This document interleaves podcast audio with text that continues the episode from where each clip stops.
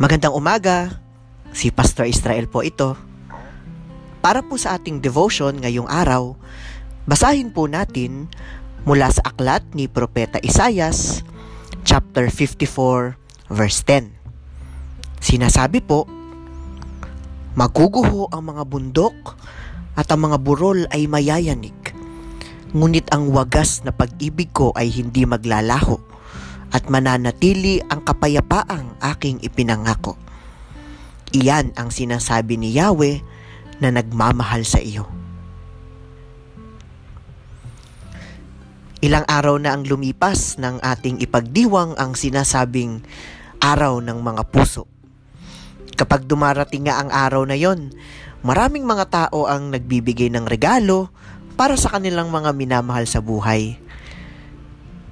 Talatang ito, mula sa aklat ni Propeta Isayas, ito ay napapatungkol sa pag-ibig. Ito ay isang pangako mula sa ating Panginoon. Dito ay sinasabi ng Diyos na hindi nagbabago ang kanyang pagmamahal sa atin kahit pa ang paligid ay puno ng kaguluhan at pagkawasak. Napakasarap isipin na mayroong isang sobrang nagmamahal sa atin. Ang ating Diyos ay merong wagas na pagmamahal para sa lahat ng kanyang nilikha. At ang pagmamahal na ito ay hindi mawawala kahit kailan.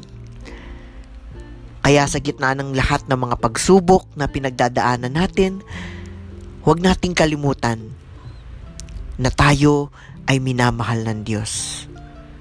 At nawa ang kanyang pagmamahal ay magbigay din sa atin ng inspirasyon para tayo din ay magsumikap na magmahal para sa ating kapwa at sa lahat ng nilikha ng ating Diyos. Amen.